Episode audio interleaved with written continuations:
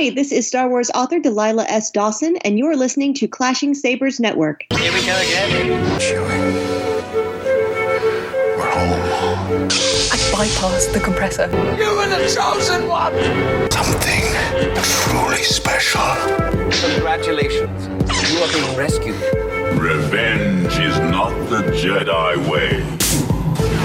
I am no Jedi. The ability to speak might not make you intelligent, but we're going to try to prove otherwise. This is the Clashing Sabers podcast. I am one of your hosts, Brandon, and with me, he is my co-host. He is the gonk droid wrecker likes to curl. It's... Drew, yes, because Lindsay's not going to chime in for that one, is she? See? I had to give you a proper introduction. You're welcome. So you just think I'm a fat, walking hunk of metal with power droid capabilities? I think that you are an underappreciated asset of our universe. That's what I'm saying. Wow, okay. Because the galaxy does not function without gonk droids. I'll take it. How are you doing today? I am good. I am ready to podcast. We were supposed to do this a couple days ago and had to push it back. And so just based on the timing and stuff, I actually got to do a little bit of redesign of my office. So I have more of my books out and stuff. Yeah, so it feels good. It's like being in a new room and, but also it's the same room. Just more of the stuff that I have is sitting out, which... That's not bad. I like being surrounded by stuff. I'm material. What can I say? I'm a material girl. I look long day when all my books can come out of their boxes and be proudly displayed where they belong, and no one else will ever see them. Right. I mean, right now I have a whole. I mean, I left my paperbacks in the closet just because it's a lot of like mismatched legend stuff and things like that, and a lot of it I haven't gotten to yet. So I like having the stuff that I've already read on the shelves because then I don't have to rearrange things. Now, once more books start coming out, we're going to have a problem because I don't have any more room on the shelves. But that is when does the next High Republic come out? June? I think it's June is the next one. That's June Braden's problem. We don't like that guy anyways. So on this episode of our little podcast, we are going to discuss the first three episodes of the new animated series, The Bad Batch. A couple episodes ago, we talked about our predictions and things we were looking forward to, so we'll get into that and more in just a little while. But before we do that, we need to answer a big question. So Drew, tell me, what are you Star Warsing lately? Well, I've been reading through Test of Courage, as a matter of fact. So underrated. Okay. I am 3/4 of the way through, and it's fine. There's nothing bad about it yet. It's kind of exactly what it sets out to be, and that's great. You know, not everything can even be that good. So it's not bad. I don't think it's as groundbreaking and earth-shattering as Light of the Jedi is, but I think that's okay. I don't think it's a job. It's not trying to accomplish that. It's a much smaller story. Once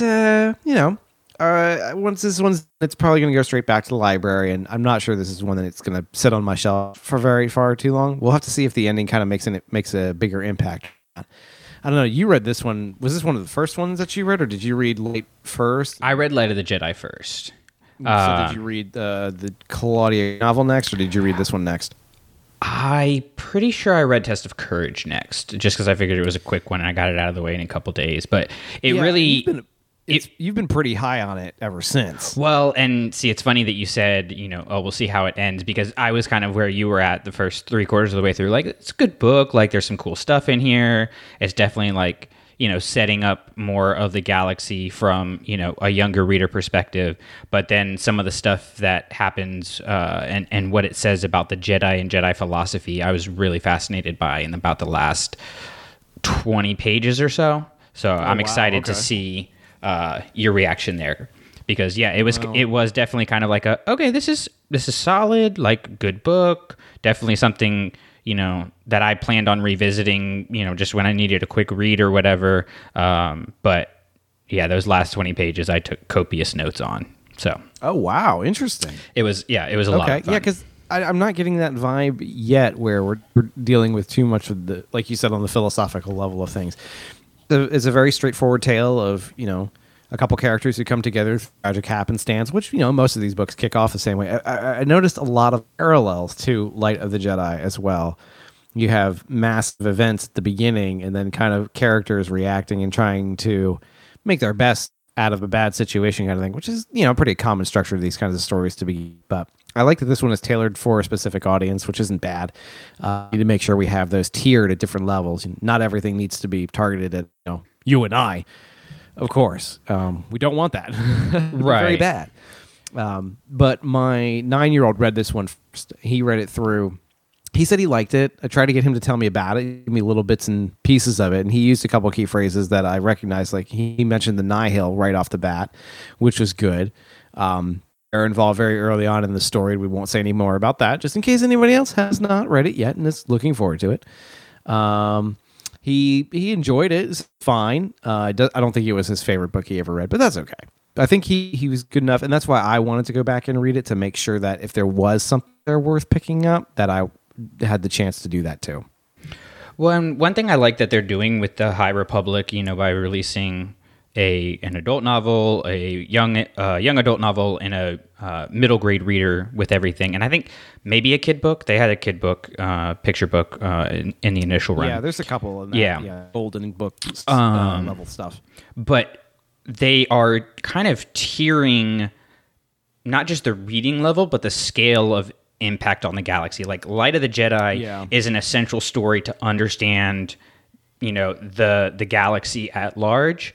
And then Into the Dark is, it's high stakes. It's going to affect what's happening everywhere else, but it's not at the same stakes as Light of the Jedi. And then same thing for Test of Courage with respect to Into the Dark. So I really like that, because it's, in a way, it is allowing for kind of a create your own galaxy kind of play there. You know, like your kids can read just the middle grade novels, and they've got, you know, this smaller, more character-based version of the High Republic, where, you know, us who are going to read everything that comes out, you know, whether we read it right away or not, we're getting this bigger story.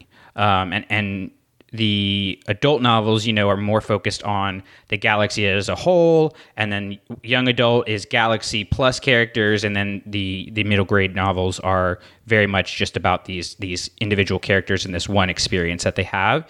And I think that's kind of the trend that they're going to keep going, which I think is a really good format, because, again, it allows for different people to experience it in different ways, but for there still to be a cohesive story, because you're not going to put something important in, you know, the next adult novel that was in Test of Courage, but you could still tie threads there, you know, whereas the next middle grade novel, you could directly tie to Test of Courage and expect, you know, the people to know what happened in that book, more or less.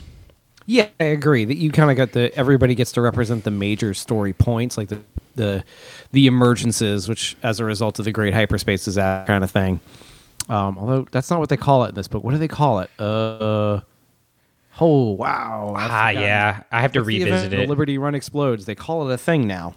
It's got a name for the event. It's totally escaped me. So if you know it, tweet at Brandon, because I don't need that kind of embarrassment on the internet. That's not a good thing for me to have. I do that on my own. So yeah, tweet at me. I like that you don't have to, like you said, you don't have to, all these things are structured. I like the sense of structure, because the more structure you see at the beginning gives me at least more confidence that they know what they're doing forward. You know, the next couple steps are planned out. I don't need to have every 25 steps planned out, but at least the next 3 or 4 in the path really should be clearly identified, at least by the creative team. That makes it feel like these things matter. It makes it feel like each of these sequences is important and leads directly to the next thing. So we'll have to see. But the next one is in June, The Rising Storm. Yeah. It'll be fun. That's Kevin Scott. Kevin Scott's got the adult novel there. And, you know, something that's I find really interesting, because I'm reading Thrawn right now, Thrawn Ascendancy, Greater Good. And just you bringing this up, you know, about High Republic just made me think about how much we talk about High Republic. Like, it comes up regularly, and we haven't had a new High Republic release in a couple months. Have you heard anybody talking about the old Thrawn books in the last couple months? Like, in the past year? Like, honestly, you know, you have 3 High Republic books out. You have now 5, soon to be 6 Thrawn books out. And you don't hear about people visiting it really after the release. There's those here and there. And I'm in some 4 or 5 Star Wars book groups on Facebook. And God Lord, you see people bring up, you know, I finally was able to get my hands on this High Republic book or whatever, or there'll be, you know, hey, I just finished reading all the ones that are out, and these are my thoughts, and what do you guys think or whatever. There's not that with Thrawn, which again, like, we know my stance on Thrawn, but just because I'm reading it right now, it kind of put it in my mind how different those things are, which is interesting, you know, because they're also very different books and very different approaches to storytelling, you know, because to me, Zahn is a science fiction writer, whereas, okay, you know, what we're getting with High Republic is more mythology and fantasy, and it's just really interesting. I mean, to be fair, the new Thrawn book is okay.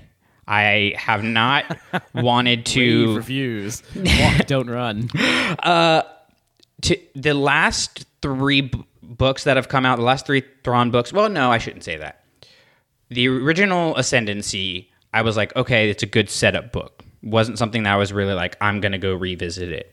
This one, I'll see how it plays out. I'm about 300 pages in, so I've got about 100-ish pages left.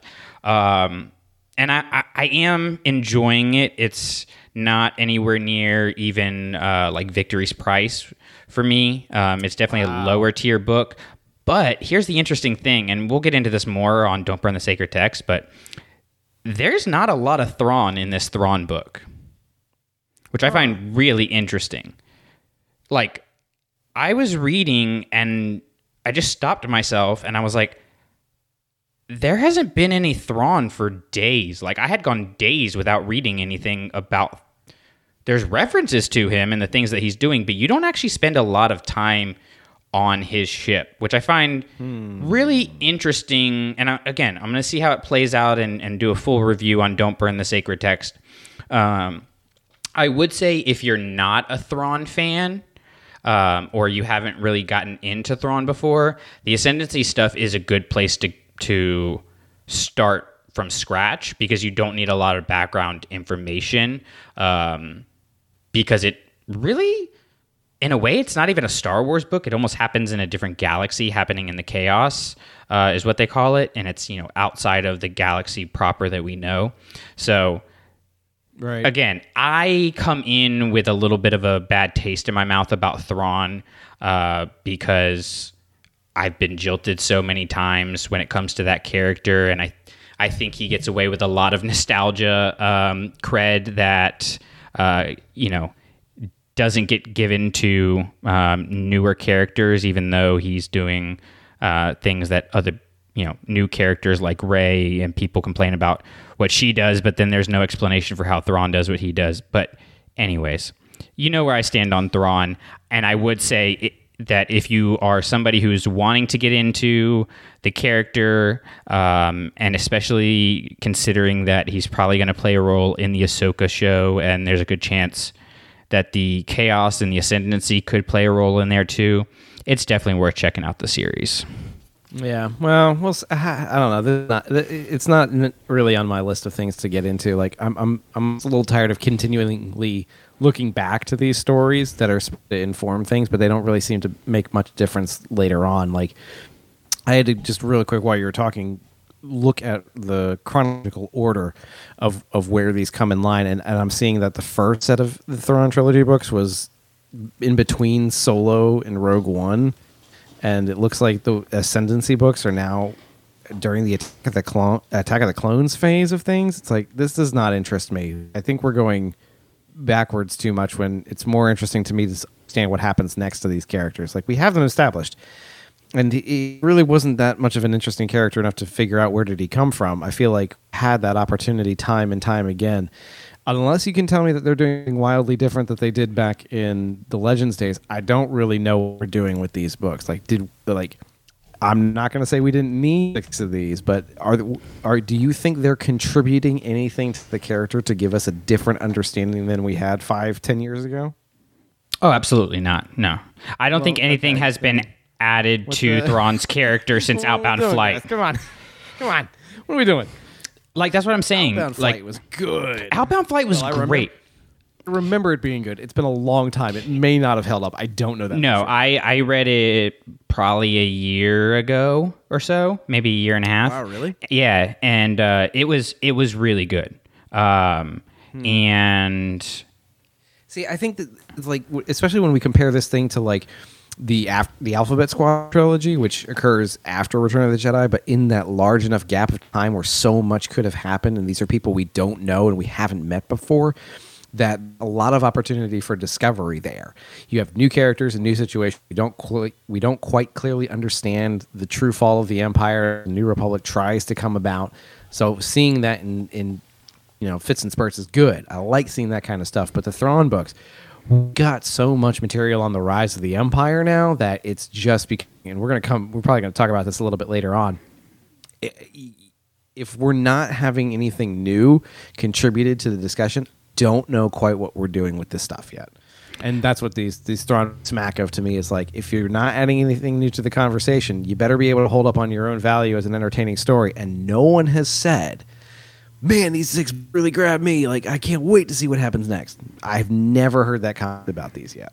Yeah. And I genuinely try to ask people who are excited about Thrawn, like, what is it about him that, because to me, and this is coming from me, like, world's biggest Rebels fan, I think he was the biggest detriment to that show. Like, I think he was a complete waste of a villain, and I don't like anything except for the end of him being... The end of Season 2 with the...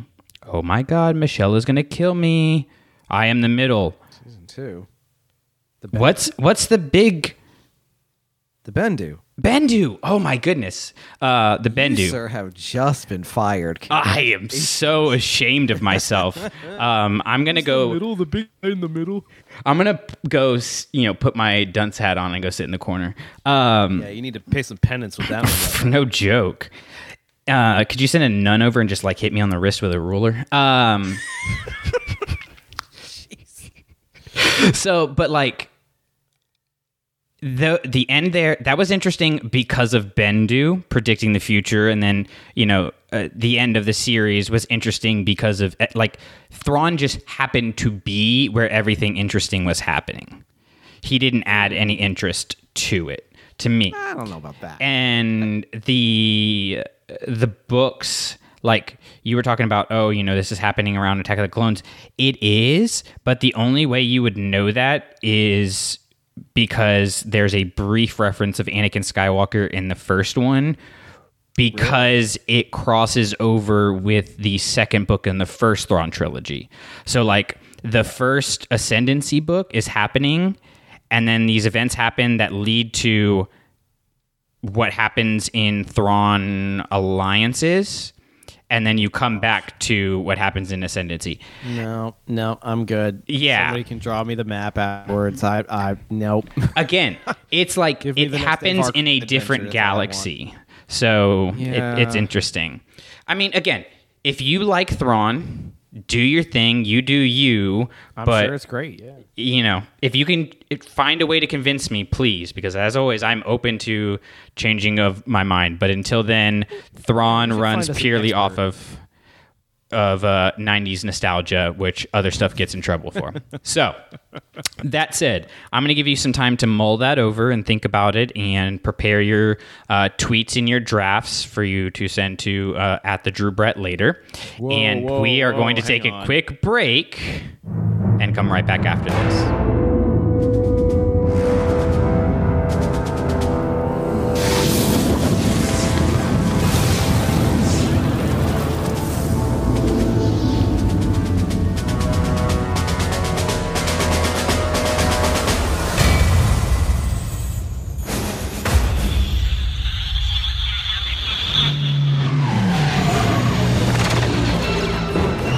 operatives pushed to the brink.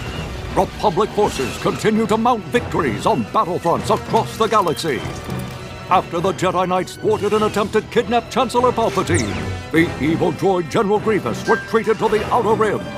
With his legions of battle droids severely depleted, Grievous mounts a desperate and brutal counterattack across several star systems. Today we are going to be talking about the first 3 episodes of The Bad Batch. So, full spoilers from this point on. If you have not watched all 3 of the episodes that have come out, go do so before you watch any of this, because we are not going to be just talking about our feelings about it. We are going to actually get into full-on spoiler stuff. So before we get there, I want to go back in time to our review of, to review some of the things that we were looking forward to coming into this series. And one of them that we talked a lot about was how in Season 7 of Clone Wars, these characters were very stereotypical, very cut and dry in terms of who they were. And Drew, I wanted to ask you, after 3 episodes and about 2 hours of time spent with these characters again, do you feel like they have started to break out of those stereotypes and develop some actual character depth? Yes and no.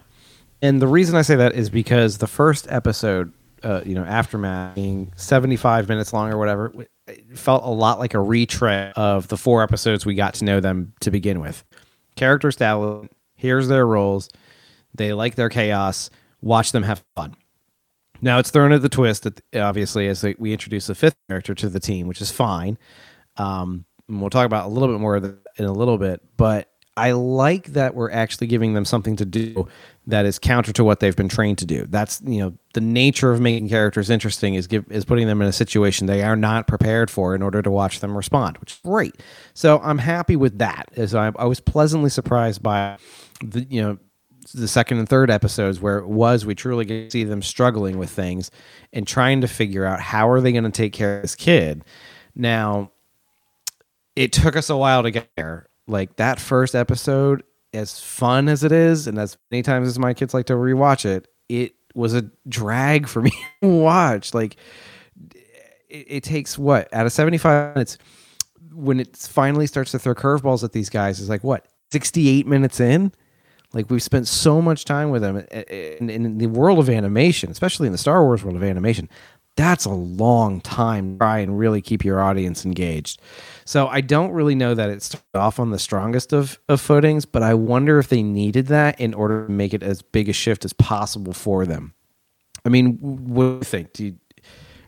I'm hoping for more, but we have I think is the beginning of character development, but we are a long way away from them actually being forced into a change. They seem to be adapting well, but I don't know. Yeah, I think that some of them are starting to break out of that. I think, as we'll get into in a little while, Hunter is definitely developing a lot. I would say Wrecker is developing a good bit. You can see him evolving. You wouldn't expect a character like that to change too much. He's the comedic relief, It's kind of like Zeb. Like, Zeb in Rebels had some good character development and things like that, but he was the comedic relief and the muscle, and they just don't get a lot of character development. It's fine. Tech and Echo are kind of, still stuck on the sidelines more or less so far. I'm sure we'll get more of them. It's a Filoni classic to have, the one character gets basically a whole episode, Hera and the B-Wing and Sabine and the Mandalorians and all that kind of stuff. I think that they are off to a really good start. I think there's some really good themes that are being set up, and they're definitely, like you said, their reality is being shaken, and it was shaken, by Order 66. And, man. Yeah, how did you feel about that first 12-minute adventure set piece there? Where you, I don't think anybody was expecting that, were they? No, I wasn't. I mean, at least not in that capacity. And when you see Depa Balaba immediately, you know, you go, okay, well, now we're going to see Kanan and everything. Mm-hmm. But for some reason, my initial thought didn't go to like, oh, we're going to see Order 66 happen right now. It was, I think I was just so caught up in like, oh, wow, they are actually doing this. Like, they brought in a young Caleb Doom, and okay, the animation doesn't really look like anything that would evolve into the Kanan that we know. And also, that's definitely Freddie Prinze Jr. doing his voice. Oh my gosh, trying to sound like a 12-year-old boy again. Dude, poor guy. I work around, you know, 12 and 13-year-old kids, and let me tell you, none of them have that deep of a voice. It hasn't happened yet. It took me out. You know, when wait a minute, I'm pretty sure that's Freddie Prinze, and like, I applaud him for coming back and doing, but I think this is one of the times it would have been okay to get somebody else to do it. I mean, you already have D. Bradley Baker there. He's doing everything else. Just have him do that too. Gosh. Man, so tired of this wasting. Well, and I just feel like with today's technology, you couldn't have modified it a little bit. Like, I get, you know, like, hey, you know, he did Kanan originally, and Star Wars likes to keep, you know, the same actors as much as they can, more or less. But like, in Rebels, you brought in Steven Stanton to play Obi-Wan when you had James Arnold Taylor like a phone call away. And Steven Stanton, to my recollection, hadn't done Obi-Wan before, but you made that call because you felt like, okay, we need to transition to, you know, an older Alec Guinness, but then you don't do the reverse. Anyways, it, to me, you know, when like you're watching TV or a movie or whatever, and the people talking and the sound is out of sync, and you just get distracted because you're like, what? That's unwatchable. Yeah. That's what this was to me. It was that, where moment? Really? Was that bad? It wasn't bad, but it did, like you said, it took me out of it a lot. Now, that said, I was surprised, before we go too far, I was surprised at like the timeline of events, because the show opens up with the Clone Wars classic, you know, Admiral Yularen cap kind of thing. Right. But it's basically a condensation of the first, like, 15 minutes of Revenge of the Sith, which really caught me off guard, because I thought we had time before we were going to get to the Order 66 motion. It's like the next thing as the story unfolds. It's like, I think it moved so fast, I was surprised, because in the final season Clone Wars thing, there is the sequence where Balava is in hologram conversation with Mace Windu and I think Obi-Wan and Anakin, and she's around that table, and so I was kind of like put my brain together, be like, wait a minute, I thought this happened then, that happened next, and whatever. So there's so much spinning around it that it felt like I was having a hard time actually dialing into what was going on the first time I watched it, because none of the pieces were lining up for me in an appropriately synchronized fashion. So I was already kind of caught off guard by that. I don't know, that first episode is kind of a challenge for me. See, I didn't feel that way at all. I thought we would get a little bit more time beforehand, but with Season 7 of Clone Wars crossing over so close to, or actually literally crossing over Revenge of the Sith, and, you know, the Bad Batch arc happens at the beginning of that season, you know, but that season is chronologically correct, and it does all happen very quickly, one thing, you know, after another. So it's not that shocking to me. I like that we got to see another side of Order 66. I think one thing that I've been reflecting on through these episodes and kind of how they are talking about identity and belonging and things like that, especially after a huge traumatic event, is that there are these cultural events that happen, you know, once or twice in a generation. Kennedy being assassinated, 9/11, things like that, where it doesn't matter how directly you were affected by it, everybody was affected by it. And it's a point of no return where, like, I still remember, like, the shift that happened, you know, after 9/11. Like, it was, the world was not the same ever again. And no person in the world was the same again. It's not just having to take your shoes off at the airport. Your life, your faith in, you know, things was shattered. And Order 66 to me is the 9/11, if that's not too crass to say, because whether you have, you know, people, you know, the clones literally, you know, killing Jedi, or you know, you have the Bad Batch, or you have Ahsoka and Rex. Like, there's so many different angles on this that it is interesting to me to see it from so many different people's points of view, because with Revenge of the Sith, we were like, okay, this happened. All the Jedi were killed, done deal, you know, clones turning into stormtroopers, blah, blah. But, you know, as happens with history, the more you delve into these events, the more you realize, you know, just how wide-reaching they are, which is, to me, really, really interesting. And so I think that was a good place to start, because it did ground us in, okay, this is what Order 66 has done to other people. So now let's see what it does to them. And to me, you know, I expected, okay, Order 66 happens, Bad Batch isn't a part of it, like, they're going to go off somewhere else. And then to have them actually return to Kamino and just try to figure out, you know, literally what was happening, to me was really, really interesting. Yeah, I like that part, because it really did kind of outline the way in which things unfolded to the regular side of the galaxy. Not in the Senate chambers, not in the halls of the Jedi Council, but like, maybe the clone trooper facility on Kamino is not exactly what the regular citizenry is going to do, but at the same time, you got to see it from perspective of people who weren't main characters in the stories before. That's a big deal. So I really liked that, when they kind of got back and everybody's demeanor had shifted and no one was treating them the same way. Like, definitely tell us a switch had been flipped.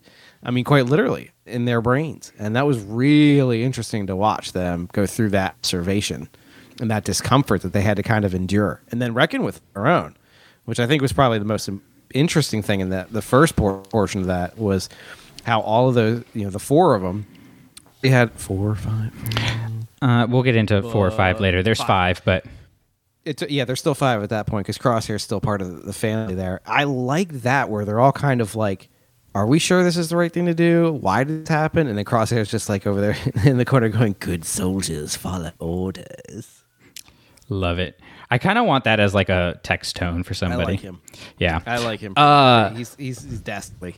Well, and I was really like immediately struck by, and I think it's set up as an image to kind of stop you in your tracks. But that scene or that moment where Hunter's on one side of the cliff and Kanan is on the other side, and you have the waterfall in the middle, like that separation to me was a separation of, you know, the Jedi from the clones, but also, you know, the past from the future, and then, you know, of course, the philosophy and the life that these clones had known. It was a huge separation. There's also like a really cool thing to me about, you know, Kanan and Rex there, you know, and how Kanan's going to have to, you know, learn to overcome that traumatic event in his past and stuff like that. But as far as it concerns the Bad Batch, I do think it sets up really nicely this idea of like the Jedi represented what they believed in. They represented the Republic. They represented fighting for something good and meaningful. And now that is quite literally on the other side of an uncrossable barrier. Like, it's not like he, you know, went across a bridge and then cut the bridge down. Like, he jumped across something that, you know, the clones didn't have a chance of getting over. So it's quite literally a separation in philosophies. Yeah, he's using his natural talent in order to overcome and create a chasm between the two of them, which is uncrossable by either one of them by will or inability to perform the same kind of action. So it's a very clear kind of like directors and writers saying, this break, it's huge, they're separated, they'll never come back together again, which is, you know, which is great. It is good storytelling. I appreciated that. So from, and it really is from the clone's perspective, the breaking of the trust between the two of them. Yeah. The clone and the Jedi. They had worked side by side together for so long and been through so much, and now in the blink of an eye, they are literally separated by every possible. So it was good. That it's not bad at all. It's what I think the first episode struggled with to me is it has to do a lot of world establishing, but it still takes time to establish the individual character and make sure we all know who does what in their roles. And I think we could have done without that. So, for example, you know, as we play out the episode of Mind, we get to the training montage, basically, where they're in the battle arena, and they have to fight off the droids to Tarkin's enjoyment, basically. And Tarkin's rise to power is in the blink of a freaking eye, and I kind of like it. Like, I kind of like that it insinuates that in the Republic there were already these moving pieces from a war machine kind of perspective, say that Palpatine had already been in the process of establishing his rule through appointing people to different positions and getting his minions in line so that when the switch came, he already had full backing of the military at every level. It's less of a military coup than it is just kind of a changing of the flag, which was really interesting. Oh, and we get more of that, you know, with the elite squad in replacements. Yeah. You know, yeah, like it was kind of it's kind of interesting to think of how much of that had already been occurring, because when you watch Revenge of the Sith, it flips from full-fledged functioning, well, slightly functioning. You know, the Republic is doing its job, and overnight it changes into this empirical model. But really, that's not what happened. There's other things happening behind the scenes. I like that fleshing out. I kind of wish that was more in the film. I wish we had something more establishing there. Maybe that's there, and I'm just looking at the moment. But I think that these additional series have taken great lengths to show us, no, here's the real core of the rot, and here's the real poison within the flesh that says these things are not going to last, and it's because we're about to push it over a cliff. Yeah, and, you know, the movies obviously are focused more on Anakin and the larger characters, and there's definitely some grooming going on there with Palpatine and Anakin, but the more content we get where we see characters like Tarkin and even, you know, the elite squad, you know, and their beliefs in this empire that, you know, just kind of, like you said, it just changed the flag, but it's a completely different thing. It's providing them these new opportunities. He literally is grooming the whole galaxy, which is just adds a layer of creepiness and uncomfortability and Hitler, Satan kind of ideology behind Palpatine. Like, I mean, it's not Hitler did that with Nazi Germany, you know, like, he groomed a philosophy into a sect of people so that it could disseminate out, that when he flipped it, it was just like, okay, this is the thing that's happening. Let's keep going, more or less. Okay. That's... It's a giant simplification. Don't get me wrong. But... there are pieces upon which we can extrapolate actual global history and impute upon this galaxy far, far away.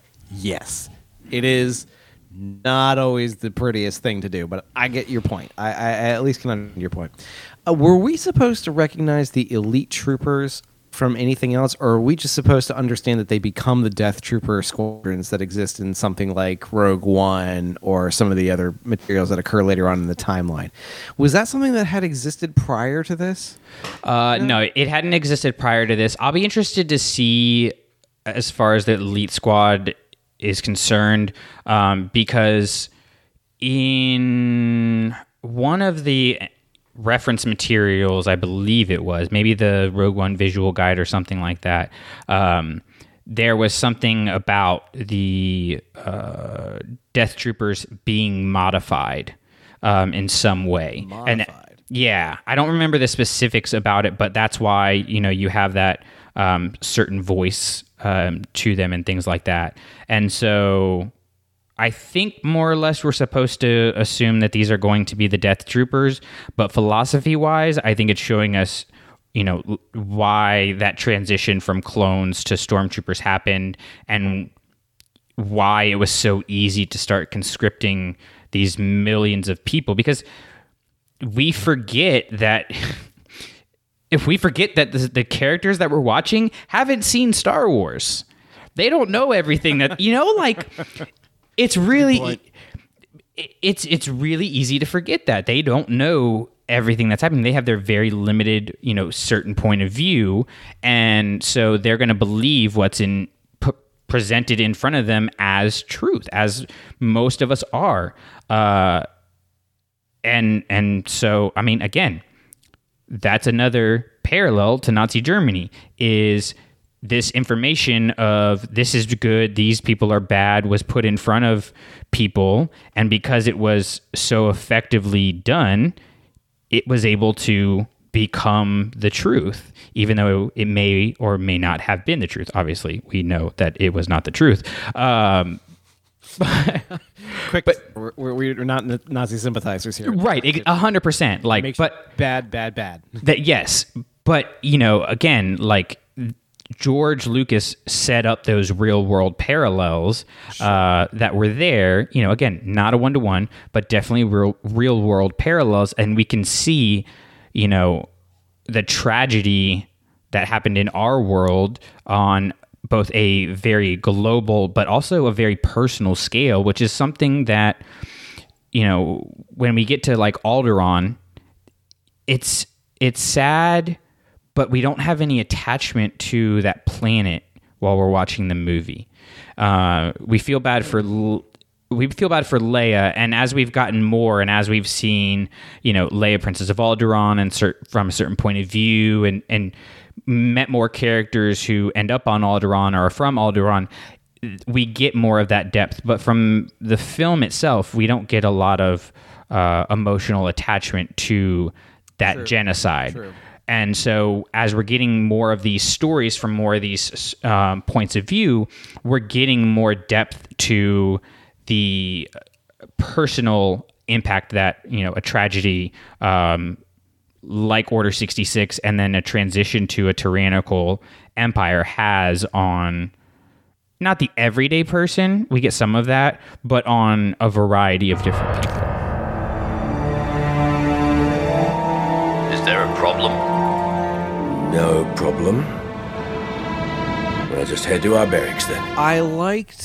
There was something that stood out to me in the way in which Tarkin and Admiral, the other guy that introduced the newer character, Admiral Rampart. Yeah. Rampart. I wasn't quite, you know, Rampart institutes some kind of a code. I'm going to get this, a code cycle chain. Oh, the code cylinders. Sure, something in order to kind of track movements of the citizens, and you get the idea that he is building a database of the imperial citizens. Well, if you flash forward a little bit, you'll remember in Victory's Price that Kais actually makes his way back to Coruscant to what? Find a database of imperial citizens. Oh, connection.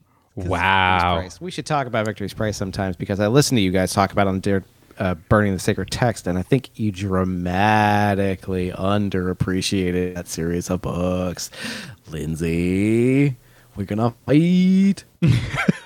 I did not make that connection at all, but that's absolutely there. I find it myself. I saw somebody mention it online. I'm gonna steal that and take it. It was good. Yeah, I appreciated that. Well, and the code cylinders are, I believe, the little stylus type things that the Imperials have in their little pocket protector. I mean, those are all used for rank indication too. So yeah, I'm talking about more like the second episode is the one where they have to get like the clearance code, basically, right, to prove that they are who they are. You know, kind of their new version of license kind of thing, and that's where they're building the database from. So why don't we move on to what you had? You had a larger connection or a larger theme you wanted to kind of pick on? Yeah, one of the things that's really stood out to me, it started with the first episode and it's continued on in other episodes, is this idea of identity, which, you know, we've had these stories before, and really like all storytelling to an extent is a struggle for identity and things like that. But to me, as far as Star Wars is concerned, I think this is a nice little spin, because the Bad Batch were outcasts before Order 66, where we don't always get that. You know, we get the Jedi who were, you know, a part of the norm. You get the, you know, characters in the Clone Wars who were, they were close to the story. They were, you know, more or less normal in air quotes. Whereas Order 66, or excuse me, the Bad Batch were weirdos and freaks. And then you get Omega, and that throws another twist into their plans and their struggle for identity, which I just became really fascinated by. So that led me to thinking about, you know, the team and how it fits together, and Nala Say's mention of 5 remaining defective clones, which is really interesting, because 5 is considered the number of humanity. It's considered a symbol of God in certain Christian interpretations, and then even going back as far as the Mayans, the number 5 was considered perfect. It was a number of perfection. So I really like this idea that you start with the 5, right? The 5 Bad Batchers, you know, the 4 defective clones and Echo. And you think, okay, that's the complete team. That's the complete 5. Well, then Crosshair leaves, and that's messed up. And then you get Omega coming in, and oh, wait, hold on.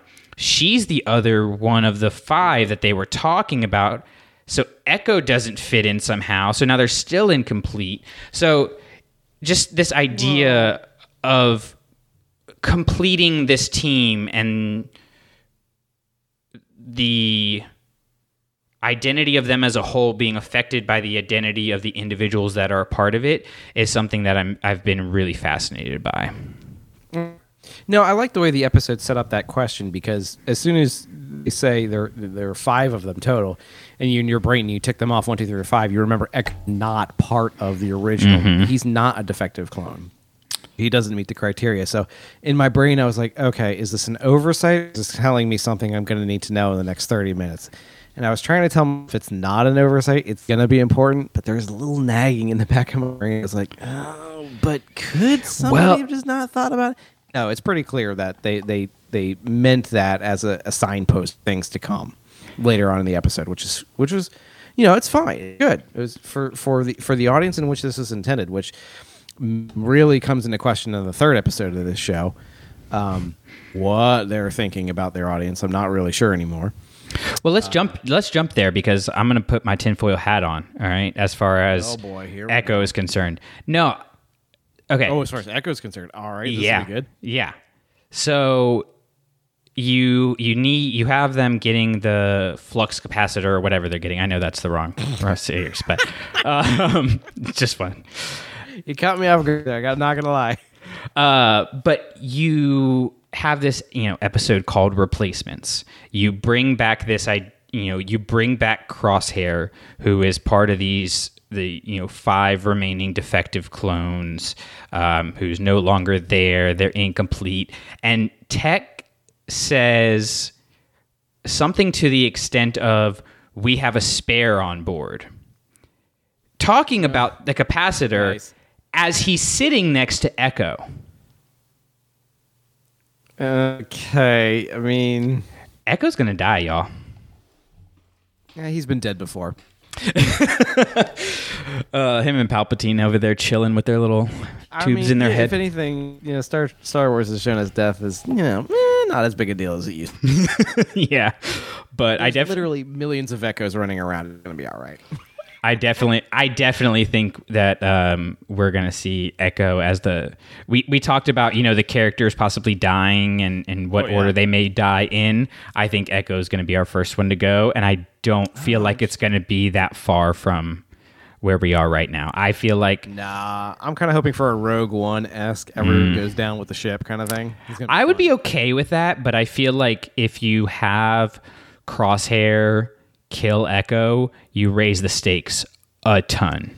Yeah, that could be used. Even that episode does demonstrate a little bit that the characters still, you know, feel for him. They still have an attachment to him. You know, Hunter says, he shot you. And Wrecker's like, yeah, I know. Good on him. So they still, he's still part of, he would still be welcome back into the family. He's probably going to take an action like that, which makes him cement his position on the opposite side of their own particular faction. Yeah. But I don't know. I definitely didn't read that particular into it. I thought it was, if you're going to hint at anything, I thought it was going to be hinting at Mega as like, we've got to back up. She's right there. No, I think Omega will be the one to survive the series. I can't really see them killing off a over 13-year-old kid on screen. Yeah. Although, dude, that third episode is rough. I sat and watched it with my two boys who were, you know, on the couch watching it. I was kind of, because I'd already watched it before they saw it, and I'm watching their reaction. They're just kind of like shrinking back into their seats and like their eyes lowering a bit and getting like, what is happening? Like, that rough sequence of Crosshair when he kind of takes control of, well, I guess he had control, but when he really takes the operation on Onderon into his own hands and really takes down not only the commando who seeks to rise up and reject the good soldiers follow orders mantra, even the shooting of the captives was really rough. And well, and pretty dark. You think about like some of the stuff we got in Clone Wars. Like, there's some dark stuff in Clone Wars for sure. Like Steela Guerrera dying, Ahsoka cutting off 5 Mandalorians' heads at the same time. Like, there's some dark stuff in there. That. But you don't see that. You don't see really her do it. Well, and they've dialed in on a lot of the technical aspects in order to make it as effective as possible. Mm-hmm. Things out. There's heavy, distorted synth music that's like, kind of like the heavy thrumming notes from the Siege of Mandalore arcs are really used to strong effect here. I think that it's Kevin Kiner is the composer here, right? He's the one responsible for the music. Really did his Hans Zimmer homework. And studied up on things Inception and how that kind of use of large blaring horn sections can be used to invoke series of dread, and repetition makes it harder and harder for you to escape it. And that was kind of perfected in the Siege of Mandalore, but being utilized in this particular sequence was really, really rough. It's a very dark and scary moment in the show. Especially like you said, Rebels may be is not nearly, I think, brutal in its depiction of violence. Clone Wars gets there mostly in season 7. That last season gets pretty in your face with some of that stuff. And it's difficult for to kind of rationalize, like, is this just the natural progression of the show? Like, does this make sense for things to escalate like that? Or does it exclude kids coming in at the tail end of the story here? Because if we watching, like if Clone Wars had started now instead of back in 2008, it would be perfectly fine suited for the 9 and 7-year-old in the house. I have no problem with that. But we're 7-8 years behind story-wise, where the creators have had this time to kind of build their audience who was there at the beginning and kind of work them through and steadily ease them into more and more uncomfortable territories. If you're using this as an entry point into the animated side of Star Wars, it's a tough spot to get into.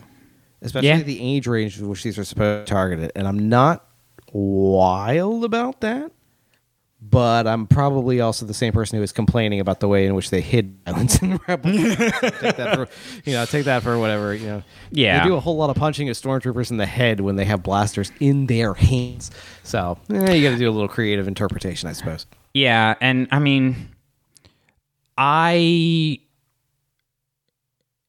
obviously I'm not looking at it from, you know, a parent's perspective as much. And so famously, you hate kids. So they're the worst. Not a fan, but thinking about just the comparison of, you know, the violence that we did get in, even some of the, you know, more tragic moments that I mentioned in like Clone Wars, and then like you said in Rebels, it's very more or less light on the violence. You know, when Thrawn shoots Bendu, like you hear the shot, but you don't see him shoot it. You see Crosshair shoot somebody in the chest, like cold hard murder. And it's one thing to be fair. His own guy. Right. And it's one thing to see it in mass in like an Order 66 type situation where it's the middle of a battle or something like that, or you know that it's happening across the galaxy. It's a lot different to see it in a very intimate setting, in a more personal setting like that. So yeah, you're 100% right there. And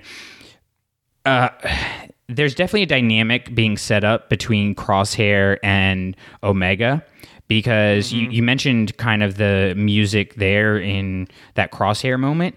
When Omega gets to go, when they agree, Hunter agrees to let her go onto the planet with them on the mission, they're on a very dark, foggy, cloudy planet, and it's very jovial, uplifting, curious kind of music. Yeah. So it's a really interesting how they're kind of setting up that contrast there. And I'm wondering if that was a momentary thing or if that's something that's going to become her theme more or less. No, I definitely think that's intentional in order to tell us that, you know, it's kind of like the title of the episode says it all. She has replaced Crosshair on the team. Mm-hmm. There has replaced his entire team with an entirely brand new team. You know, he's replaced Hunter as the leader, and he's replaced the leadership style. Instead of being cooperative and communal and kind of like let's all work together as a team, he has grabbed opportunity by the throat and made it bend to his own will, which is fine because that's the contrast that we're supposed to be seeing here. It's the difference between what the ideals of the Republic were supposed to be versus the reality of the Empire. Palpatine seizes control by the throat, much like Crosshair does. So he's falling in line and is clearly delineating those two options, those two paths that lay before the different characters. Yeah, the music is another part of that. Think about when she figures out that the dragon beastie thing reacts to the flashlight, and she throws the flashlight and the monster goes for it, and the camera goes back to Omega, and she is bathed in this slow-moving green light, and the music is ethereal and inquisitive and, you know, pleasant and pleasing and whatnot. And then it's like it cuts, but, you know, you keep that in your mind. It comes like on the heels of Crosshair just giving the order to mow down the 7 or so innocent bystanders who were captured. And it's like, oh, this is... It's not subtle. If anything, this show's not subtle, and that's okay. Sometimes it's nice to have that kind of clear, you know, hitting you over the head. The bad guys are bad, and the good guys are good. Yeah, absolutely. And I think there's a, you know, you can delve into more, and I definitely think that there is more in there. But I mean, you know, we do really deep dives and my articles reviewing the episodes, just like I did with Mandalorian and kind of the symbolism and stuff like. That stuff is designed to go way too deep. Like, I don't think that, you know, they were spending a whole bunch of time thinking about the number 5 and the different combinations of 5 that they could make. They may have been, you know, a reference or two at best, you know, in the writer's room of like, oh, hey, this is kind of cool. But, you know, that's one thing that, you know, is great about grander storytelling like this is that you can get these different ideas and these different levels of involvement in the text, which is really cool. We've kind of skirted around the second episode, which I am a big fan of for the simple reason that we got a freaking Nexu! I love the Nexu so much. It is my favorite creature in Star Wars. Fine. It was great. It was definitely a thing that happened. God, I love it so much. More Nexus. Justice for the Nexu. Okay, he was just doing what was natural. She came into his territory. He had to defend himself. Wow, so. Strong position. Justice for Nexu. Naturalism, I get it. Eat the child. I didn't say eat the child. I just said don't kill the Nexu. Those are different things. Wow. Those are very different things. I think, you know, Cut and Run, the second episode, is really good because, you know, you really get that dynamic, that father and kid dynamic between Hunter and Omega. And we've had that, obviously, a lot in Star Wars. But again, just like with the idea of identity, I think there's a twist on it because with Luke and Anakin, you have good and evil. With Din and Grogu, you have a more pure, like, father, son, like, you know, in literal baby form. And even with Kanan and Ezra, you have more of, like, a what happens when an uncle has to be the dad or brother has to be the dad. With Hunter and Omega, I think there's a dynamic of someone growing up in war and someone growing up in peace, but also someone growing up in this dynamic seeing the ills of the world versus someone being naive to them. And I really like that because they are such polar opposites, and to me it's going to be really interesting to see how these characters were created for similar purposes but have ended up in such different places, only to come together to have to figure out this common ground. To me, that's a different twist on it, you know? I don't know. I think that she doesn't strike me as the most naive character on the show. She seems very well-informed about what the Kenoans are up to.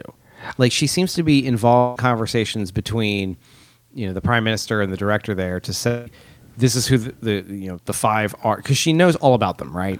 Oh yeah, she knows them on site, and when they have never ever met her. So it's to me like she's got the insider information, but she's never put anything into practice before. So I feel like it's a confidence issue where, you know, Hunter's kind of, he's been on the field for, you know, his entire life. He lives his life a quarter mile at a time. And Omega is much more like, dude, I almost had you. Where this is her first race, she could tell you everything about it and how to do it, and she knows exactly what goes where, but she just never actually had to use those skills before. So I feel like it's going to have to come. Like, there's going to be an episode where she has to shoot something with a blaster, and it's going to scar her, and there's going to be a lot of explanation, like, of Hunter, where he says, well, I remember my first kill, da-da-da-da-da-da. Like, that moment's coming, right? We know that's, like, 2 episodes away. I hadn't thought about that, honestly. What if she has to kill Echo? Okay. You took this in a different direction than I was going to go. Maybe she's the sleep cell. I like that idea. Maybe, oh man, what if she is? What if she's really evil though, underneath it all? Oh, I like this all the better now. I'm going to go back and rewatch it and look for all the dark. Like, what if we put all the Crosshairs music against her actions, and she'd be like, didn't even use the blaster, and then it's like, she killed it with her bare hands. We never saw what she did to that dragon. Let's think about that. It doesn't come out after her. It's not, and it's definitely been shot. So she's probably gonna like look in the background for a skull of that dragon or something. Probably, yeah. We're missing it all. Well, I mean, Cut says that Kaminoans don't create anything without a purpose, so. Yeah, and you notice the line where I think it's Sue says the five of them are Kaminoan property. Oh my goodness, that was pretty on the nose right there. I wait till they hire bounty hunters like Boba Fett to go and bring the five of them back in. Oh man, that would just if we got like Cad Bane and Dengar and everybody like teaming up. 100% expect that to be coming up soon, because you don't draw a line like their property, they'll come soon or something like that without clearly, you know, we have a whole cast of characters who are exactly primed for that role. It's one of like 3 job opportunities in Star Wars. You're a politician, you're a Jedi, or you're a bounty hunter. It's really about it. To be fair, you could be a smuggler also. You could also work at Dex Diner. 5. There's 5 jobs you could have once you graduate high school. That's it. Dex's Diner. That's where I'm going. I am aspiring for greatness. Happy Attack of the Clones Day. It was, dude, Nexu for life. I'm going to show up to Celebration with a Nexu for life neck tattoo. Wow, I thought you'd just stick with T-shirt, but okay, you're going to go straight for the neck tattoo. Yeah, I'm about that life. Are you? Okay. Okay. I am not. I'm pretty sure you're not. I am definitely not. I would cry so much while getting that tattoo. That would hurt so bad. That would hurt a beast. No, but, you know, we've talked a lot about connections to, you know, other Star Wars and bringing other things in. And I think that this second episode really does do a lot of that. Like, hey, you've seen this stuff before, but here's a little bit of a twist on it. So there's three instances really that stood out to me in this particular episode. And so I wanted to just toss them out one by one and get your thoughts on them. So first is when Omega comes onto the planet and touches dirt for the first time and is amazed by it. To me, there's that connection there between Rey and her seeing. I've never seen so much green in the whole galaxy, but also... the one I think people are sleeping on is her touching the rain on Octo. Oh, yeah. That's the one I thought of when she stands out from under the Falcons. Yeah. You know, you have it right by a ship. You have, you know, this new environment. There, you know, dirt, dust is a little more... child wonder. Yeah. It's great. That's awesome. Then there's the Shmi-Anakin parallel that I found really fascinating. Oh. When... okay. Omega is walking away from Hunter and she looks back like Anakin does right before he runs back to Shmi, and she encourages him to go. It has that same feel to it. I know what you're talking about now. In Phantom Menace. No, I was trying to put it in terms of the episode. It's like, I don't remember. Oh, gotcha. But you're talking about when he's trying to send her on the ship without actually following her on himself. And to me... I'm on board now. To me, I immediately am like, okay, well, that parallel's set up, so what does it mean? And it got me thinking about how, you know, for Anakin and Shmi, there's that relationship there, there's that love there, there's that connection there that pulls him back to her. And I think, you know, that's obviously meant to show us how hard the separation is for him and will affect him in the future. And for Omega and Hunter... she doesn't get pulled back because they don't have that relationship yet. Now, obviously, later she does because this is the establishment of that father-child relationship. But I think that, you know, that was a really interesting way to emotionally set up that parallel. It means that she's going to come back and watch Hunter die, and then she's going to kill everyone. She is evil. This is my new theory. You're making some valid points. I'm just taking what evidence you're presenting and drawing conclusions based on that. Wild conclusions, but there they are. There they are. Then there's one other one that stood out to me.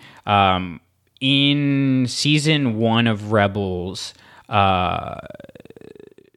Old Masters, something of the Old Masters, the one where Kanan tries to rescue Luminara Unduli so that she can train Ezra and everything there. Holy cow. At the end of that episode, there's a moment when Ezra and Kanan are sitting on the ramp of the Ghost, and Kanan says something to the extent of, like, I just want you to have the best master. And Ezra replies, I don't want the best master, I want you. And then he's like, well, that's not what I meant. And Kanan, but that's very similar to Omega and Hunter, where Omega's like, I just want to be with you. I don't want the best life for me. I want to be with you. Which, again, you know, there's definitely connections there. I think part of the reason I was primed for that was having seen Caleb in the first episode. I don't know whether that was intentional as a means to prime you for it or not, but there's definitely a parallel there of these kind of two people that don't really fit together that are going to have to figure out how to do that.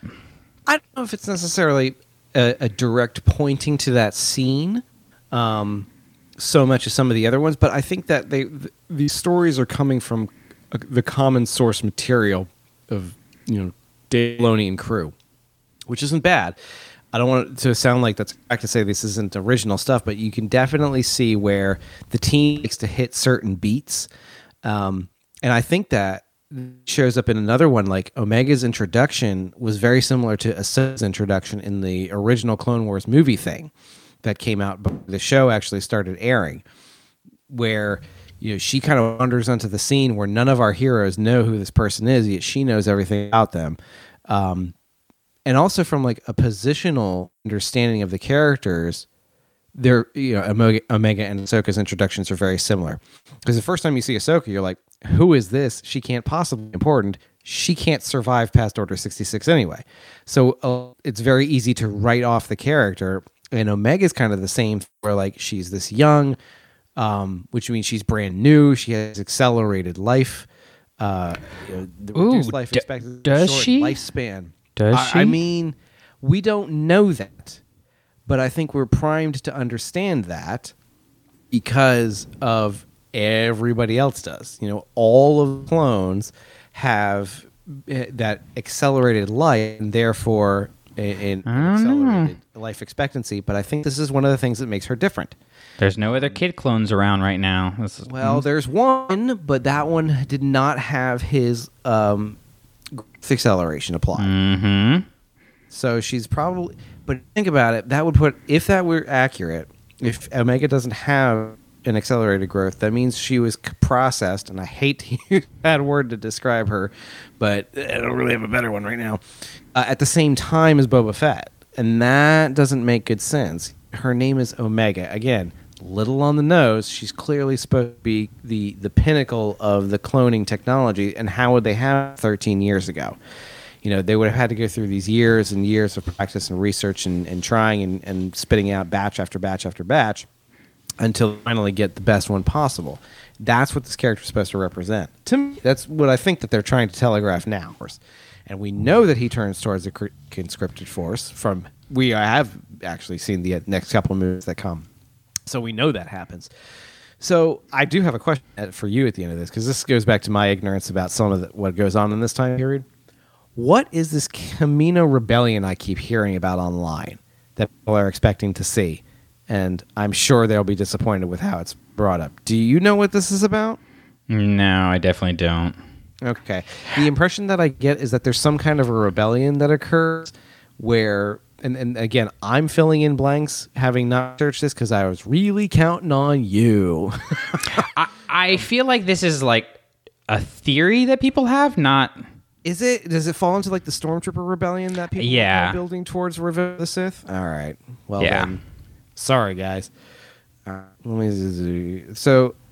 don't know. You might have to talk a little bit here while I Google things appropriately. No, I think that like from what we have...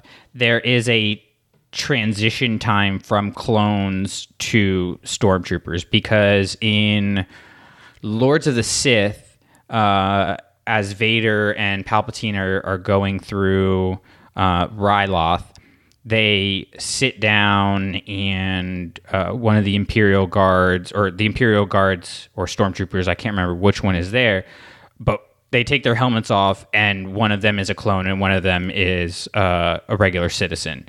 So there's a transition time where clones and recruits exist as stormtroopers at the same time, at least based on what we have so far. So I don't... It turns out there's something in Battlefront 2, Star Wars Battlefront 2, a game, where they go back, and there's some kind of clone versus stormtrooper. I'm trying to see if this is... the PlayStation 2 game that I played 137 years ago. No, that would be the newer one. Yeah, this is the old one. This is not the Inferno Squad game. No? Oh, okay. Nope. So all the way back in what year was that? 2006, I don't know, like 7? 1342? 2005. Okay. So yeah, lots happened since then. The joke is I'm old. Get it? It's not a joke if it's true. You know what? I'm going to reach through this microphone and slap on the wrist with a ruler. You go ahead and try. That's a callback to something we talked about earlier. That's a good radio right there. My style of humor is when I explain the joke after I've made the joke and it's not actually funny. The explanation is what makes me laugh. Well, speaking of things that we've referenced before... You ready for this? Are we talk about Rogue One now? No, we are going to talk about Luke on the second Death Star. Oh my gosh! Are you kidding me? It's a cave. We get it. No, it's a big deal. I really immediately. Again, this is me, so I'm making these connections. What are we? Okay, hold on. Give me a second to like playing. All three of us going, where is he going with this now? In the cave, you said the word. I didn't bring it up. I just would like that noted for the record. Omega has the light that the Ordo Moondragon wants. Oh right? My gosh, I can see it now. Oh, light representing hope. Embarrassing. And she has a chance to kill it. She has a clean shot right in the head. It'll die. She'll get out. Everything will be fine. And she finds a peaceful solution. Now, here's what you're going to like, Drew, because you brought this up in our group chat. Like, brew away. Well, yes, she does. I actually hadn't thought about the light as a lightsaber. I was more thinking of it as a symbol of hope. She literally throws it away. She does. And distracts the thing and then gets that out. She does. It's kind of... Oh, my God. Well, you brought this up in our group chat, the idea of Omega being Force-sensitive, and I think this is a check in that Force-sensitive box. Oh, definitely, man. Like, this is... like she can sense the life in the thing, and, like, she can tell it's reacting to what it wants, and it wants the energy within the tool rather than it wants her out of its presence.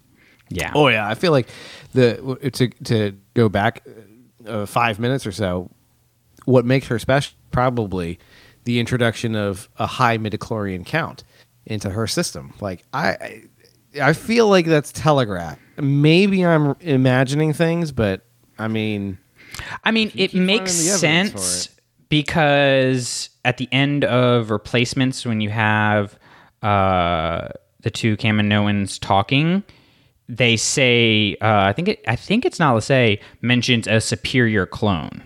Mm-hmm. Exactly. You know, and we have, of course. See, here's my theory. All right, here's the theory I'm running with as far as like Force-sensitive Omega comes, because I'm more on board than I was after you mentioned it after the first episode.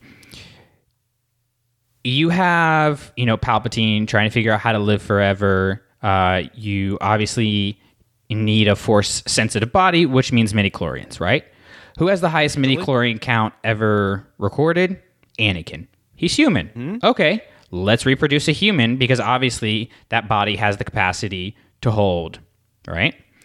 Somehow we're going to find out that that didn't work, which when we get to Rise of Skywalker, like Palpatine has been, you know, trying to use a human body.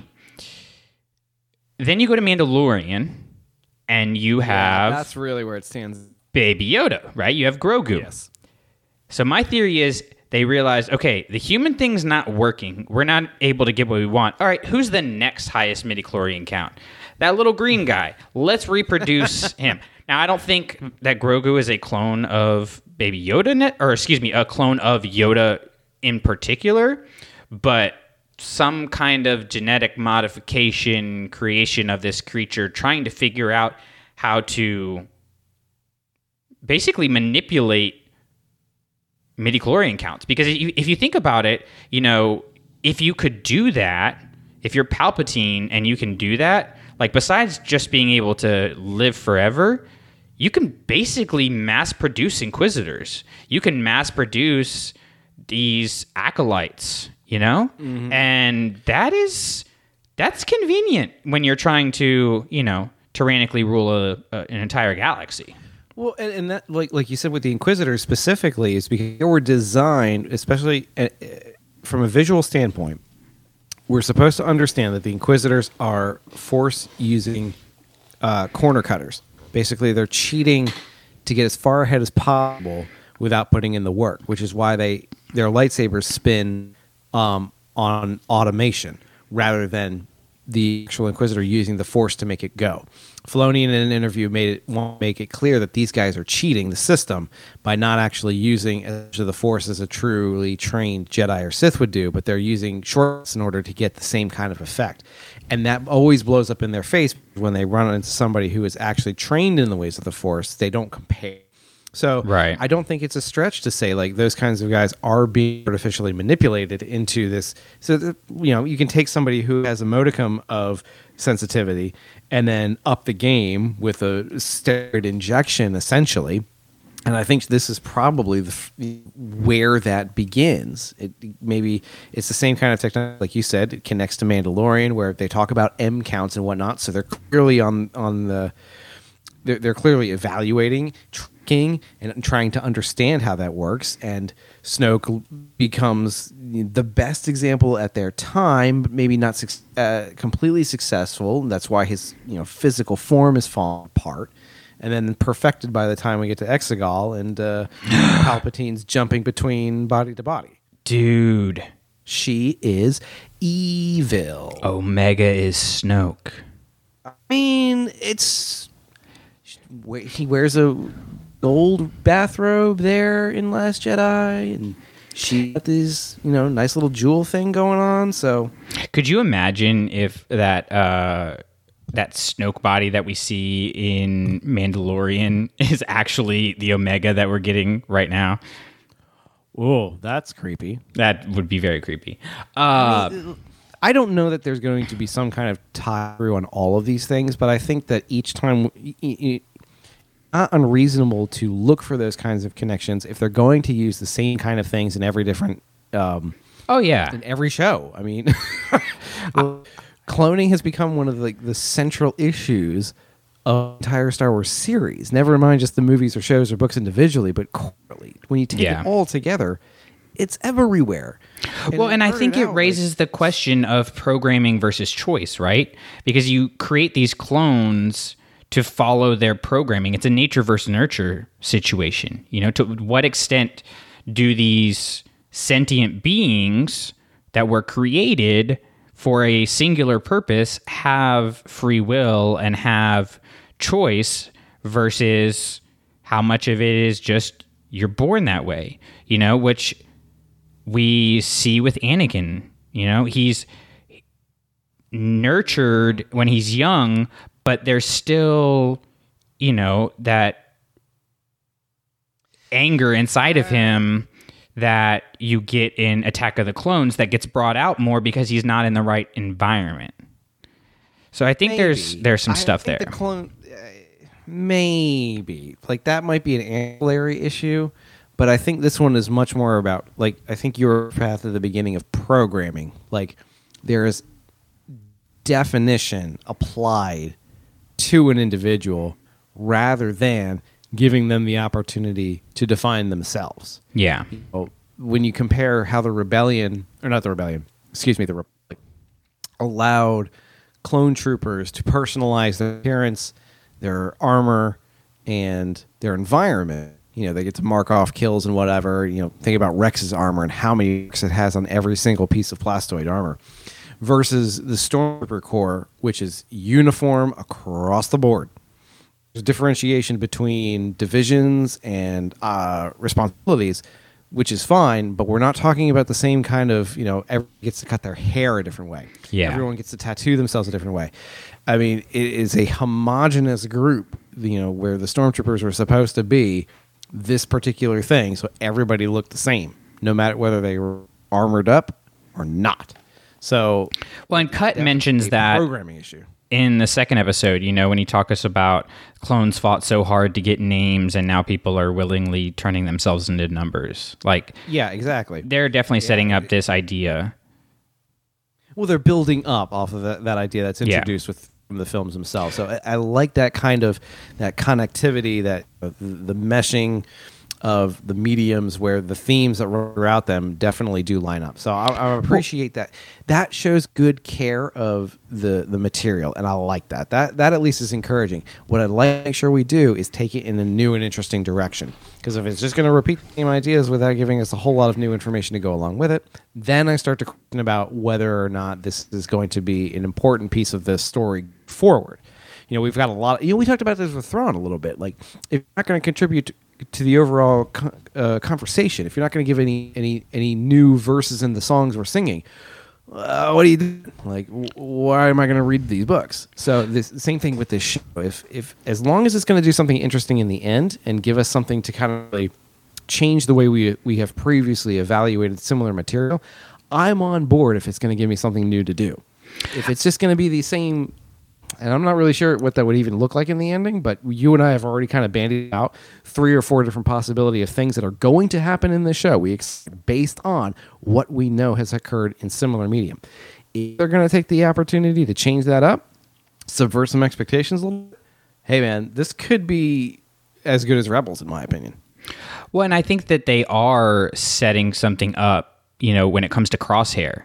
Because with, you know, like Rex, we know his chip was removed, and the other clones that are with him on in Rebels, their chips were removed, right? We know that the Bad Batch, their chips were defective because of their modifications.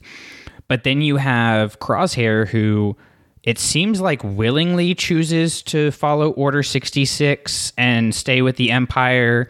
But then you also have them manipulating his chip. And so there's a lot of question. It raises the question of like how much of his choices are his own, which I find really interesting because I go back and forth every time I watch the episode. One time I'll watch an episode and I'm like, yeah, that was definitely his choice. And the next time I watch it, I'm like, I don't know. So to me, they are putting a spin on that in terms of like how much does the institution control our own programming. We'll have to see how it develops, because I kind of bumped on that where they were talking about, can we like improve the strength of his devotion, or, you know, basically level up his stats and devotion and assign character points to that. I kind of bumped against that because I feel like that starts to take, that suffers the taking away agency problem that the prophesy one or the chosen one kind of things affect the way Anakin behaves. Like, now we have to question whether or not he's making his own decisions, and I don't think that's fair. I think characters should always be allowed to make their own decisions here, especially on something like this. He was already on that path. You really need to amp up his devotion to the Empire. He's there. We could have given him stakes, and, you know, you put him in a position of leadership and say, you earned this because good soldiers follow orders, and you have done that, and we're going to reward you for that. Like you said, when they start to manipulate that, now we're just taking away his agency. And now he's a clone in the most true sense of the word, where he has cloned, his devotion has now been cloned. He's got the same kind of fanaticism that a Tarkin or a Rampart would have. And I don't know that that is necessarily a super strong storytelling choice, but I'm willing to see how that plays out in the comic, because I don't think he would have chosen to join back up the rest of his teammates. I think he would have followed this path on his own. He was heading that way. He turned them in, for crying out loud. Oh, I snitched on him. I usually end up in more of the camp at the end of him making his own choices, and so because he wants to support the Empire and he wants to be a good soldier and follow orders, that makes the manipulation of the chip easier because his will is not fighting against it. And when you think about the whole like scale of stormtroopers and how things evolve, and you end up at the First Order where you have brainwashing happening. Like we see in the Phasma novel that they literally have propaganda playing almost all the time, even when they're sleeping. In Resistance, that there is a mention of brain scraping to kind of reset their devotions. Like brain scraping? Yeah. To basically like take one of the First Order stormtroopers who is starting to think for themselves and kind of more or less reset them, is the impression that we're supposed to get from that. So I think that this is a larger thread than maybe you're giving it credit for, because I do think that this is something where they are testing to see, okay, these chips worked, so what if we could figure out a way to take that and put it in everybody so that we could control them. And that leads to, okay, when you get to the First Order, what makes the troops of the First Order want to follow and not question things and have that cult-like fervor is you took a situation where they willingly wanted to be a part of it because the First Order was providing them with something that they didn't have, something that the one soldier in Replacements talks about, you know, a roof over their head, food in their stomach, and stuff like that. And you add on this mind manipulation and propaganda, and it just primes even more a cult-like situation.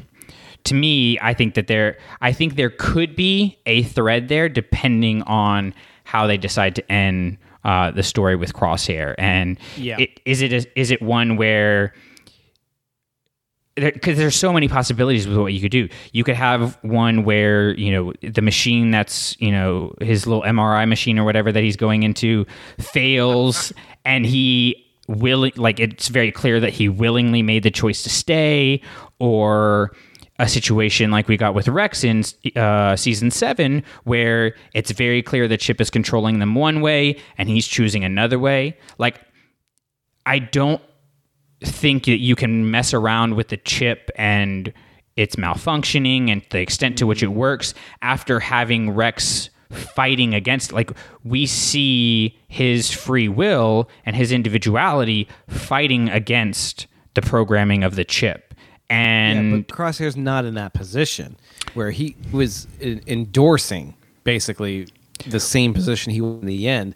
I would not be surprised if we don't hear about it for the rest of the show, because they've already kind of used that. It's not an important role in his character. It hasn't changed anything. All it does is kind of removes his ability to make or to ask questions and whatever. I mean, he was heading down, like we said before, he was kind of heading down that path to begin with. Oh, absolutely. And so he doesn't have to stop it. His opportunity to stop questions about whether or not he's making the right choices already occurred prior to him laying down and getting, we need a better verb, getting his chip zapped. That sounds bad. Well, but I think that, like, it's more a comment on, you know, the fact that the will and the individuality of the character is going to affect the effectiveness of the chip, right? Because Rex is one of the most I've seen it where it can, but these are not normal clones to begin with either.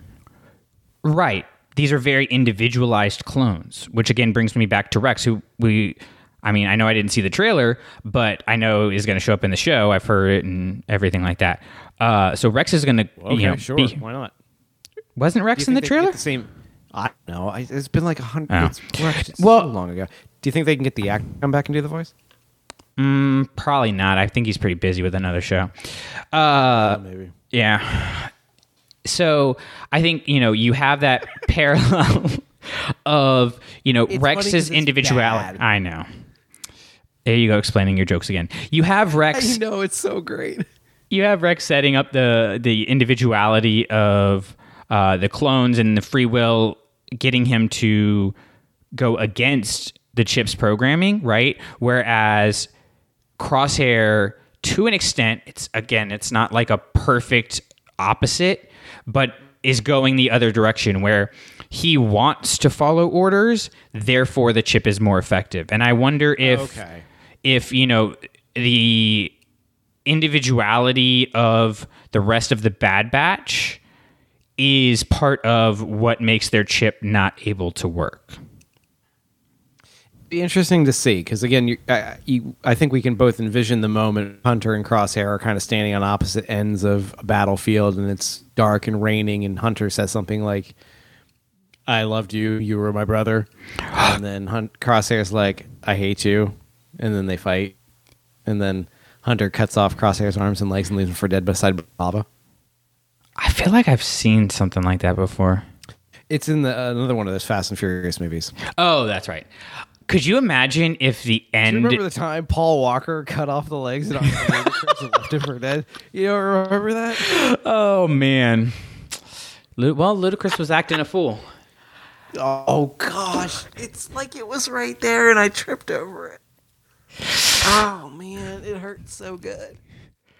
No, how cool would it be if one of the, maybe even the final shot of the season or something in the season finale is Hunter on one side of the cliff and Crosshair on the other. Golly. Oh, dude, that would be cool. There's so many possibilities. We've written the entire show for them. It's just a matter of them for them to come out and release it. Yeah, they really should get on doing this stuff. Like, we just got this all figured out already. Lucasfilm. Talk about Saw Gerrera. Yeah, he's there. Oh, no, I do think I think he is there very particularly to say that line of you can adapt and survive or die with the past. Very. Saw Gerrera is just he is a fighter in search of a fight. You know? Oh yeah.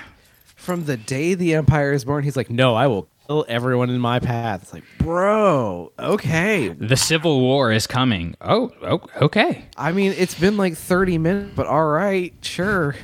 Like, dude, grab a burger or something. I mean, take a deep breath and like, nope. He is all about it. It's weird because he's right some of the times too, and like when you go back and watch when he's in Rebels and he's yelling at Mon Mothma and he's like, mm-hmm. Just wait. You just wait for the Empire to do something so wild and crazy that there's going to be no choice to fight. No choice but to fight. And you're going to wish you had started the day before. And then they blow up Alderaan. It's like, yeah. It's almost like he's seen Star Wars before. He's the character in the entire series who's actually seen these films. Could he be force sensitive? And he's got the gift of foresight. Hmm. Ooh. See, secretly, everyone's a Jedi. Oh yeah, obviously. Yeah, and then I like Saw's character. I love Saw Gerrera. He because he challenges you to check your own morality. You know, like there. I kind of connected that line of you can either adapt and survive or die with the past with. You know, Kylo Ren's let the past die, kill it if you have to. Yep. Yeah, absolutely. You know, like he doesn't want to evolve. He wants to get rid of everything that is trying to make him change from what he wants to be. Whereas Saw is more of a realist of trying, like, this is all that is constant is change. And it doesn't matter. You know, he has that conversation with Jyn where, you know, he's like, don't you hate to see the Imperial flag flying and stuff like that?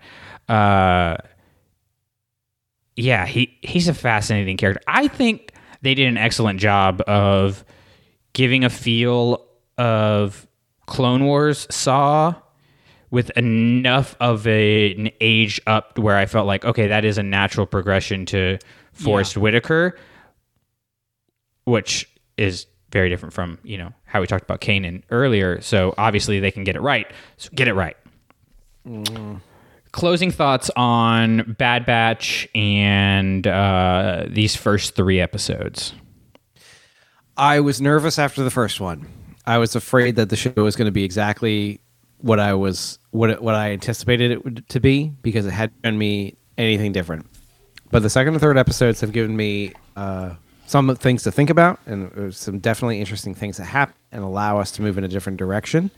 So I do plan on sticking with it for the next three episodes, but this is definitely one of those we're going to have to reevaluate over 60 days to see. Well, not 60 days. That's something different, but every couple episodes to make sure that it really is delivering on maybe a promise it didn't make explicit, but that promise is that what's happening now is important and worthwhile to the entire series of the show. As long as everything not everything matters, but as long as there's a plan, as long as there's a direction and there's a goal in mind, then I'm willing to stick. If you can follow the beats of the Mandalorian show, where everything matters and each episode builds off the previous one, I think it will be. We'll call this one a success in the end. If it looks by the time through the entire season of the show that there was no plan, they were just kind of winging it from episode to episode, then I think we're going to lump this in with a different category of entries. Yeah, and I think that's definitely something that is in question for no other reason than it's 16 episodes in the season. You know, and we're so used to the 8 to 10 episodes. Yeah, which, to be fair, 15 of them are going to be half an hour. So, sure. It's 8 hours of TV. But when you're talking about, the current culture of 8 to 10 episodes and you're giving us twice that, now, I am very anti that was a filler episodes. Oh, gosh. But... You do, if you're, again, like you said it perfectly, like if you're going to give us this story, this spin-off of Clone Wars, like everything needs to matter. Otherwise, you're just putting out more stuff, which is kind of what they did with Resistance, you know, and that kind of fell flat on its face. So yeah. I'm coming into this very skeptical because I'm really kind of I have clone fatigue. You know, I need something new and interesting in their storyline to keep me involved in this one. And the first episode, as much fun as it was, it didn't have it. And it really came into the second and third ones where we start to see the characters have to realize who they have been has not properly prepared them for what is about to be expected of them. So long as we maintain that trajectory, I think we'll be all right. And yeah, we I think that the creative team behind this has earned some trust, and they've proven to be able to do a lot of good things. Rebels started off the same for me. It's like, you've got to make sure this goes somewhere, and it did consistently. It got better and better and better and better. So I think they've learned a lot of lessons. They've implemented those lessons positively in the past. Let's see if they can do it again. Yeah, and I think with the microcosm that we have right now with 3 episodes, you know, you said it quite well, it has gotten better and better and better each episode. Like, yeah, the first episode was great. There was a lot of cool stuff in it. Second episode, I was like, okay, so here's what they're setting up here and everything. Mm-hmm. And then the third episode, I mean, just was off the charts for me. I thought it was a fantastic episode. So I'm really excited for Friday, and we will be back to talk more Bad Batch later on. We're not, obviously, we talked about all 3 episodes here. We're not doing an episode-by-episode thing, but I think this is something that we'll visit every few episodes instead of... We'll check in, so often. But if you want a episode-by-episode analysis, I am doing those over on our website, ClashingSabers.net, where I am digging more in depth to the themes and symbolism and things like that. So if that is something that you are into, you can find all of that over there. It's called Belonging in the Bad Batch. It is on ClashingSabers.net. You can follow us on Twitter at ClashingSabers.net, or excuse me, at ClashingSabers on Twitter, not .net. And if you would like to support our literary... I'm going to start that whole end part over again. That was really freaking terrible. So you can find that at ClashingSabers.net, and you can find us also on Twitter at ClashingSabers. And if you would like to support our literacy nonprofit, you can go to patreon.com/ClashingSabers. If you're lazy like me, don't worry, I've done all the work for you. All of that is in the show notes. You can just click the link, and you will end up where you need to be. Drew, what do you got going on? I think once I finish a Test of Courage, I'm going to go back and reread Light of the Jedi in preparation, or Light of the Jedi? Holy cow. Yes. The first High Republic book. Whew. Mine just poof, gone. I'm going to gear up and get ready for the next one.